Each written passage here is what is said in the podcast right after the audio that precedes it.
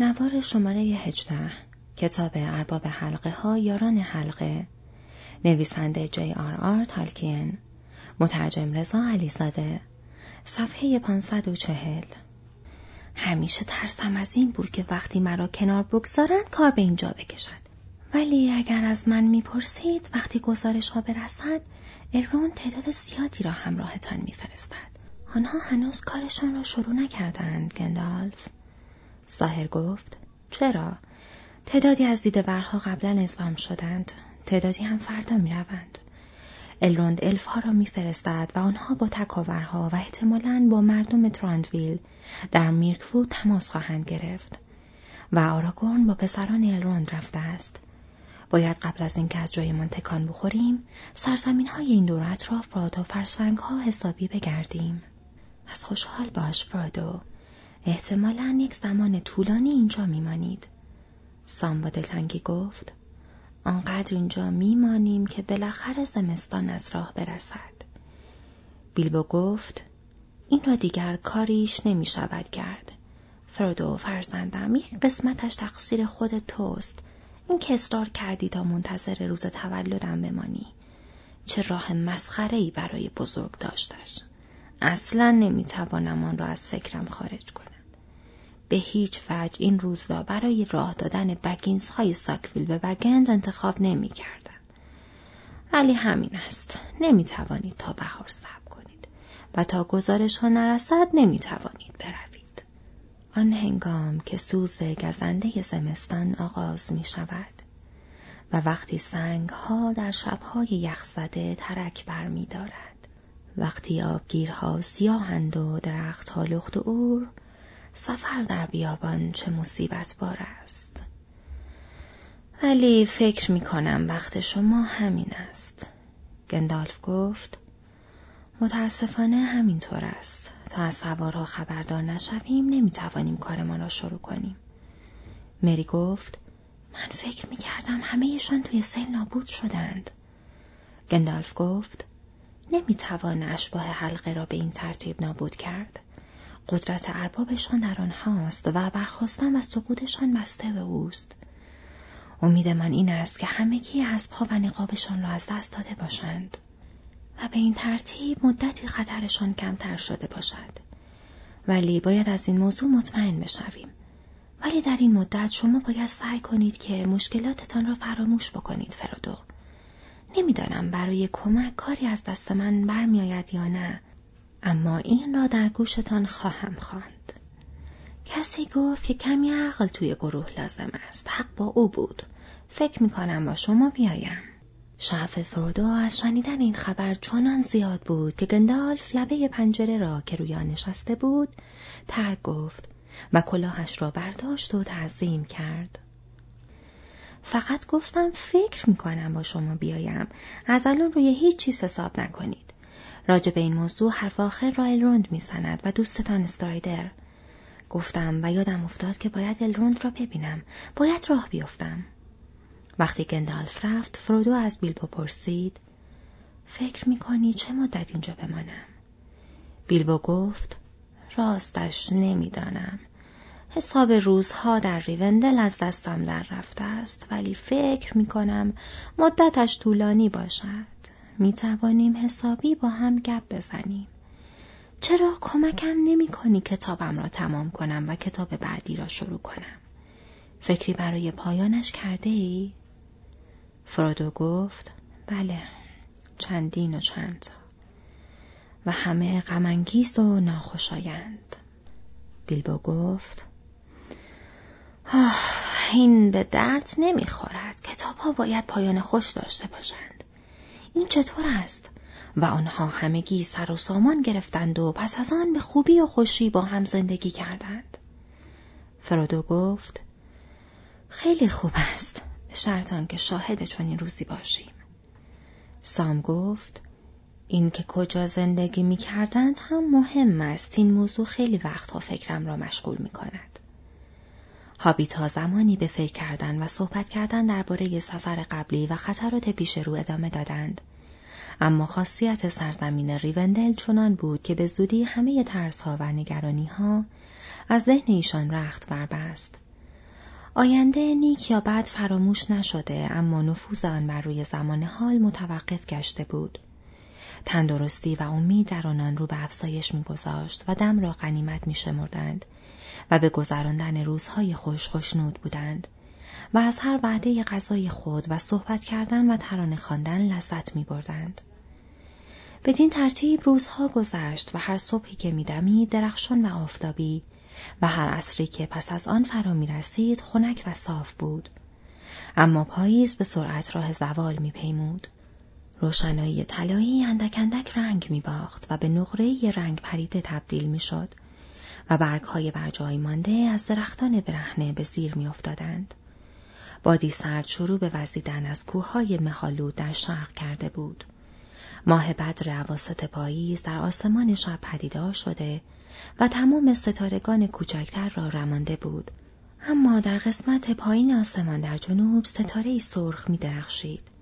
فرودو آن را از میان پنجره در اعماق آسمان می‌دید که همچون چشمی مراقب فروزان بود و نور آن از بالای درختان به لب دره میتابید. هابیت ها نزدیک به دو ماه بود که در خانه الروند بودند و ماه نوامبر با آخرین پسمانده های پاییز گذشته و دسامبر نیز در حال گذشتن بود که دیدورها کم کم بازگشتند. برخی به سمت شمال به اتنمورز در آن سوی سرچشمه های هورول رفته بودند. گروهی دیگر به سوی غرب رفته و با کمک آراگورن و تکاوران سرزمین های پایین دست گریفلاد را تا تاربد جایی که جاده قدیم شمال در کنار شهری ویرانه رودخانه را قطع می کرد گشته بودند. بسیاری دیگر نیز به سوی شرق و جنوب رفته بودند و برخی از اینان از کوهها گذشته و وارد سیاه بیشه شده بودند و برخی دیگر با بالا رفتن از کوهها از سرچشمه های رودخانه گلادن عبور کرده و در سرزمین وحشی روی دشت های گلادن فرود آمده و بدین ترتیب سرانجام به خانه قدیمی راداگاست واقع در روسکوبل رسیده بودند. راداگاست آنجا نبود و آنان از طریق گذرگاه فوقانی که آن را پلکان دیمریل مینامند بازگشته بودند. پسران الروند، الادان و الروهیر آخرین افرادی بودند که بازگشتند. به سفری طولانی دست زده و با گذشتن از سیلورلود پا به سرزمینی عجیب گذاشته بودند. اما از مأموریتشان جز الروند با کسی دیگر سخن نگفتند. در هیچ یک از این مناطق دیدوران نشان یا خبری از سواران یا دیگر خادمان دشمن نیافتند. حتی از عقابان کوههای مهالود خبر جدیدی نشنیده بودند. هیچ اثری از گلوم دیده یا شنیده نشده بود اما گرگهای وحشی هنوز در حال گرد آمدن بودند و دوباره در بالادست رودخانه بزرگ دست به شکار می زدند. لاشه غرق شده سه تا از اسبهای سیاه را بلافاصله در نزدیکی گدار سیلالود یافته بودند. روی صخره های تندا به پایین دست رودخانه گروه تجسس لاشه پنج اسب دیگر را پیدا کردند و نیز بالا پوش بلند سیاهی که چاک خورده و پاره پاره شده بود. از سواران سیاه هیچ رد دیگری دیده نشد و حضورشان در هیچ کجا احساس نمی‌شد. چون این می نمود که آنان از منطقه شمال ناپدید شدند. گندالف گفت دست کم هشت اسب از نه اسب هلاک شدند. نمی توان شتاب زده مطمئن بود با این حال فکر می کنم می شود امیدوار بود اشباه حلقه متفرق و مجبور شدند که به هر شکل ممکن خودشان را توهی و بیشکل به نزد اربابشان در مردور برسانند. اگر قضیه از این قرار باشد مدتی طول می کشد که بتوانند دوباره شکارشان را شروع کنند. البته دشمن خادمان دیگری هم دارد ولی مجبور هستند قبل از اینکه رد ما را بگیرند تمام این مسیر را تا مرزهای ریوندل بیایند و اگر مراقب باشیم پیدا کردن رد مشکل می شود. ولی دیگر نباید بیشتر از این تأخیر کنیم. الروند هابیت ها را به نزد خود فراخواند جدی به فرودو نگاه کرد گفت وقتش رسیده است اگر حلقه باید آزم شود باید هرچه زودتر برود. اما کسانی که همراه آن می‌روند نباید روی این موضوع حساب باز کنند که مأموریتشان با جنگ و زور حمایت شود. آنها باید به قلمرو دشمن وارد شوند که رساندن کمک به آنجا مقدور نیست. هنوز سر حرف خود هستی فرودو و می‌خواهی حامل حلقه باشی؟ فرودو گفت بله هستم. با سام می‌روم. الروند گفت پس من نمی‌توانم زیاد کمکت کنم. حتی با مشورت. من فقط بخشی کوتاه از مسیرت را می‌توانم پیش بینی کنم. و این را که مأموریت تو چگونه به انجام خواهد رسید نمی‌دانم. اکنون سایه تا پای کوهستان پیش خزیده. و دارد خودش را به مرزهای گریفلاد نزدیک می کند. و در زیر سایه همه چیز برایم مبهم است. شما دشمنان زیادی را خواهید دید. برخی آشکار و برخی در لباس مبدل. و ممکن است بر سر راهتان دوستانی نیز پیدا کنید آن هم زمانی که انتظارش را ندارید من تا آنجا که از عهدم برمیآید برای کسانی که در این جهان پهناور می‌شناسم پیغام خواهم فرستاد. اما سرزمین ها چنان آکنده از خطر شدند که ممکن است بعضی ها به مقصد نرسند یا زودتر از شما نرسند. و من ملازمان شما را خواهم برگزید که تا آنجا که اراده یا بختتان اجازه می دهد همراه شما بیایند. تعداد باید اندک باشد چرا که امیدتان به سرعت و پنهانکاری است.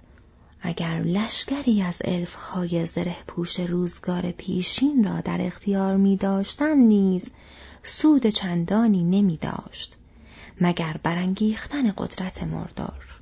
همراهان حلقه نه تن خواهند بود و نه تن پیاده در برابر نه سوار پلید قرار خواهند گرفت.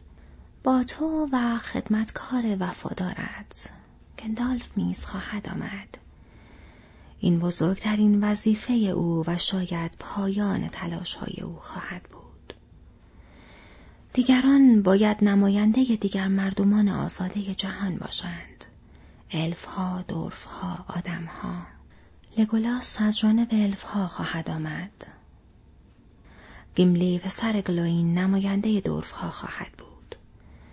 آنها مایلند که دست کم تا گذرگاه های کوهستان و شاید تا آن سوی آن بروند. از طرف آدم ها آراگورن پسر آراتورن با شما خواهد آمد.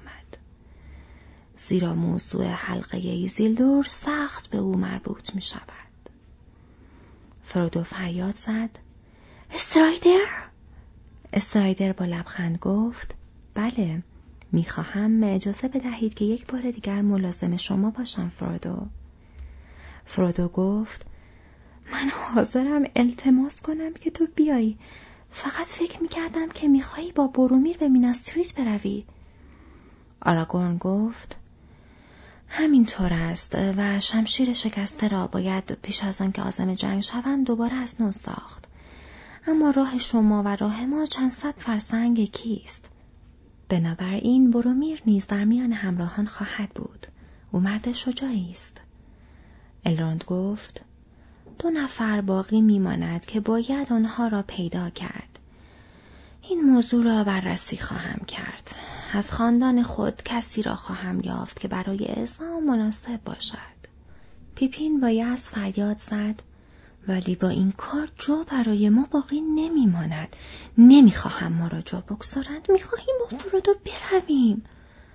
الروند گفت این به این خاطر است که شما نمی‌دانید و تصورش را نمی کنید که چه چیزی پیش روی شما قرار دارد. گندالف به ترسی دور از انتظار در حمایت از پیپین گفت فرودو هم نمی‌داند. هیچ کدام از ما به طور شفاف این را نمی‌دانیم. درست است که اگر این هابیت ها می دانستند با چه خطراتی روبرو می شوند جرأت رفتن نداشتند. اما با این حال دلشان می‌خواهد که بروند یا دلشان می‌خواهد که جرأتش را داشته باشند تا اینکه خجالت زده و غمگین بمانند. الروند تصور من این است که در این موضوع بایست به دوستیشان اعتماد کرد تا حکمتشان. حتی اگر یکی از نجیب زادگان الف را مثل گلورفیندل انتخاب کنی، نمی‌تواند به برج تاریک شبی خون بزند یا جاده ای را که به سوی آتش می رود با نیرویی که در اختیار اوست باز کند.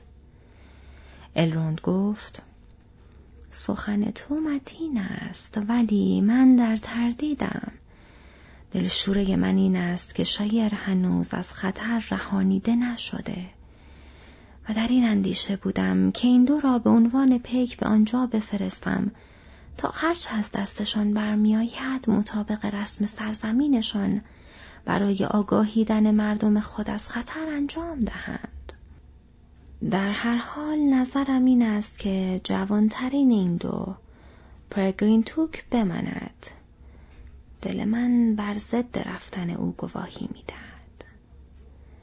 پیپین گفت در آن صورت در باب الروند باید مرا در زندان حبس بکند یا داخل گونی بسته بندیم کند و به خانه بفرستد چون در آن صورت پشت سر گروه خواهم رفت.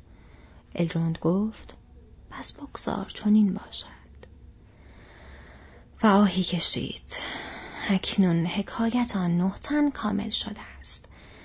در عرض هفت روز گروه باید آزم شود شمشیر الندیل را آهنگران الف از نو ساختند و روی تیغه آن نشان هفت ستاره را در میان هلال ماه و قرص خورشید تابان نقش زدند و گرداگرد آن نوشته هایی به خط رونی حک کردند. زیرا آراگورن پسر آراتورن آزم جنگ در سرحدات مردور بود. شمشیری که از نو به تمامی ساخته شد بسیار درخشنده بود. نور خورشید با تابشی سرخ از درون آن میتافت و نور ماه بر آن درخششی سرد داشت و لبه آن سخت و برنده بودند و آراگور نام جدیدی به آن داد و آندوریلش نامید شعله غرب. آراگورن و گندالف با هم قدم می‌زدند یا می نشستند و از راه و خطراتی که ممکن بود با آن مواجه شوند سخن می گفتند و در نقشه های مشروع و ترسیم شده و دانستانی های مزبود در کتاب های خانه الروند به تعمق مشغول می شدند. فرودو گاه با آنان بود اما از اینکه به راهنمایی آنان متکی باشد خوشنود می نمود و تا آنجا که می توانست وقت خود را با بیلبو می گذراند. در آن روزهای آخر هابیت ها شب هنگام با هم در تالار آتش می نشستند و آنجا در میان داستانهای بسیار روایت کامل داستان برن و لوتین و به دست آوردن جواهر بزرگ را می شنیدند. اما روزها وقتی که مری و پیپین بیرون و در آن دور اطراف پرسه می‌زدند فرودو و سام را می‌شد همراه بیلبو در اتاق کوچکش یافت آنگاه بیلبو فراسهایی از کتابش را کتابی که ظاهرا هنوز ناقص به نظر می رسید یا قطعاتی از شعرهایش را می‌خواند یا از ماجراهای فرودو یادداشت برمی داشت. صبح آخرین روز فرودو با بیلبو تنها بود. و هابیت پیر از زیر تخت خوابش شعبه چوبین را بیرون کشید. در پوشان را بلند کرد و با دست پاچگی دنبال چیزی گشت. گفت این هم شمشیر تو ولی میدانی که شکسته بود. برداشتمش تا طوریش نشود. ولی فراموش کردم از آهنگرها بخواهم که تعمیرش کنند. الان دیگر وقتی باقی نمانده پس فکر کردم شاید دلت بخواهد این را داشته باشی. می‌فهمی چه می‌گویم؟ از درون جعبه شمشیر کوچکی با غلاف چرمی کهنه و قدیمی بیرون آورد. سپس آن را بیرون کشید و تیغه سیقل خورده و خوب مراقبت شدهش ناگهان با تابشی سرد و درخشنده برق زد. گفت این استینگ است و آن را با کوششی اندک عمیقا داخل یک تیر چوبی فرو کرد. اگر دوست داری این را بردار به گمانم دیگر لازمش ندارم. فرودو با اطمینان آن را پذیرفت. بیلبو گفت در ضمن این هم هست و بخچه ای را که در مقایسه با اندازش نسبتا سنگین می نمود بیرون آورد. تاهای متعدد پارچه کهنه را باز کرد و زرهی کوچک را که به شکل نیم ای بود بیرون آورد. از حلقه های بسیاری تنگ هم بافته شده بود و به نرمی پارچه کتان و به سردی یخ و سختتر از فولاد بود. مثل نقره در زیر نور محتاب می درخشید و بر آن جواهرهای سفید نشانده بودند. کمربندی از مروارید و بلور داشت. بیلبو گفت چیز قشنگی است نه و آن را در مقابل نور تکان داد و به درد بخور این زره دورفی من است که تورین به من داده. قبل از اینکه راه بیفتم آن را از نیکل دلوین پس گرفتم و با اسب و اساسی هم بسته بندی کردم. همه یادگاری های سفرم را با خود آوردم به جز حلقه. ولی فکر نمی کنم آن را استفاده کنم و الان لازمش ندارم جز اینکه بعضی وقتها نگاهش می کنم. وقتی آن را بپوشی اصلا سنگینیش را احساس نمی کنی. فرودو گفت فکر می کنم یعنی فکر نمی کنم زیاد به من بیاید. بیلبو گفت بله بله منم همین را به خودم گفتم ولی اهمیت نده چه چیز به تو میآید و چه چیز نمیآید. می توانی آن را زیر لباسهایت بپوشی. قبول کن. می توانیم با هم در این راه سهیم باشیم. به کس دیگری نگو. اما خوشحال می شوم بدانم که آن را پوشیده ای. حتی فکر می کنم دشنه سوارهای سیاه هم به این اثر نکند. و حرفش را آهسته به پایان رساند. فرودو گفت بسیار خوب قبول می کنم. بیلبو آن را به او پوشاند و استینگ را به کمربند درخشان بست. آنگاه فرودو از روی آن شلوار و پیراهن بلند و نیمتنه کهنه رنگ رو رفتهاش را به تن کرد. بیلبو گفت مثل یک حابیت معمولی به نظر می رسی. اما الان با اینکه از ظاهرت پیدا نیست کلی قدر و قیمت پیدا کرده ای. بختیارت باشد. برگشت و از پنجره بیرون را نگاه کرد و کوشید که ترانه ای را دم بگیرد. فرودو گفت بیلبو آنطور که باید و شاید نمی‌توانم از تو تشکر کنم برای این و برای همه محبت در گذشته. هابیت پیر گفت به خودت زحمت نده و برگشت و ضربه به شانش نواخت فریاد زد آخ آخ آخ خیلی سفتر از آن شده ای که بشود به پشتت کوبید. قابلی ندارد. هابیتا باید هوای همدیگر را داشته باشند مخصوصا بگینز ها چیزی که در مقابل از تو می‌خواهم این است که تا آنجا که می‌توانی مواظب خودت باش. و هر خبری که می‌توانی با خود بیاور. و همینطور هم ترانه ها و داستان های قدیمی. من سعی خودم رو می‌کنم تا قبل از برگشتن تو کتابم را تمام کنم. دلم می‌خواهد اگر زنده ماندم کتاب دومم را هم بنویسم حرفش را قطع کرد و دوباره به طرف پنجره چرخید و آرام شروع به خواندن کرد. کنار آتش می نشینم و می اندیشم. به همه آن چیزها که دیدم به گلهای علفزار و پروانه ها در تابستانهایی که به عمر گذراندم. به برگهای زرد و کارتونک ها در پاییز هایی که آنجا داشتیم با مه صبحگاهی و خورشید سیمگون و بادی که بر موهایم میوزید. کنار آتش می نشینم و می اندیشم به اینکه جهان چگونه خواهد بود وقتی زمستان بی بهار از راه برسد؟ بهاری که شاید آمدنش را هرگز نبینم. زیرا هنوز ای بسا چیز هاست که من هرگز ندیدمشان. هر بیشهای هر بهاری سبزی خاص خود را دارد. کنار آتش می نشینم و می اندیشم. به مردم روزگاران قدیم به مردمی که شاهد دنیای جدید خواهند بود. دنیایی که من هرگز نخواهمش شناخت.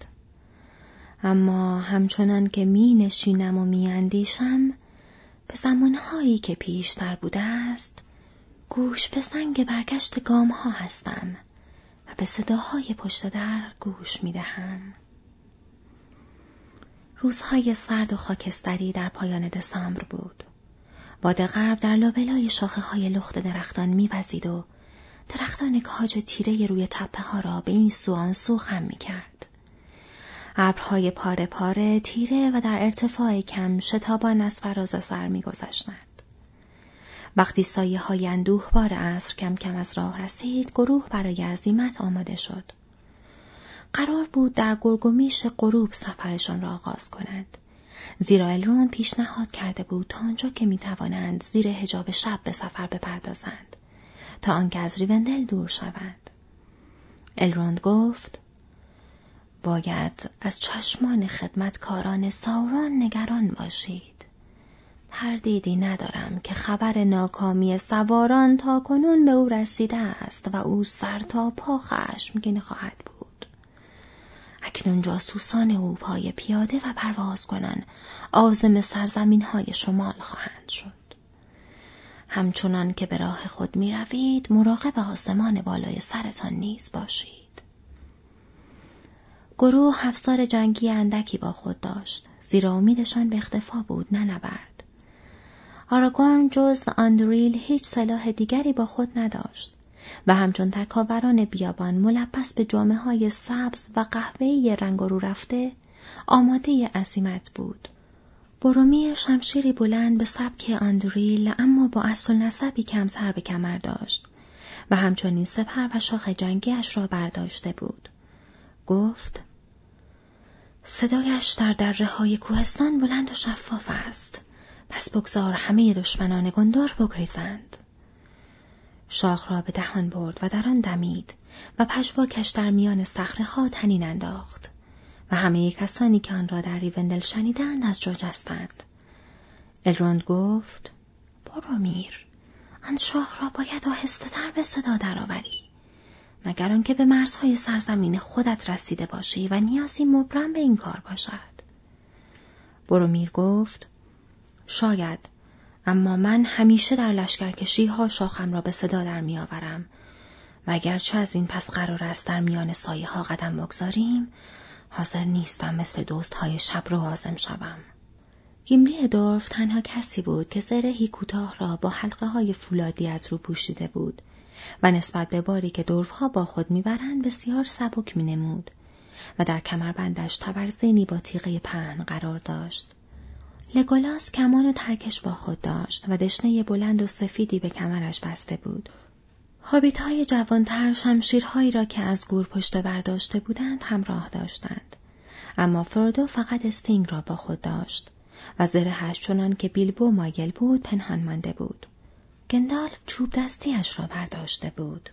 اما شمشیری الفی را به نام گلامدرینگ لنگه اورکریست که اکنون زیر تنها کوه روی سینه تورین آرمیده بود به کمر بسته بود. الروند برای همه جامه های ضخیم و گرم تدارک دیده بود و آنان نیمتنه ها و بالاپوش هایی از خز داشتند.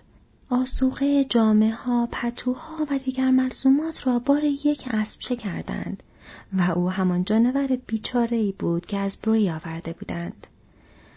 ماندن در ریوندل نظر شگرفی بر روی او گذاشته بود. براق و درخشان شده و نیروی جوانی به او بازگشته بود. سام اصرار داشت که این حیوان را انتخاب کنند و می گفت که بیل اسب چرا چنین مینامید اگر نیاید دق می کند. گفت این حیوان تقریبا نزدیک از زبان باز کند و اگر بیشتر اینجا میماند حتما زبان باز می‌کرد.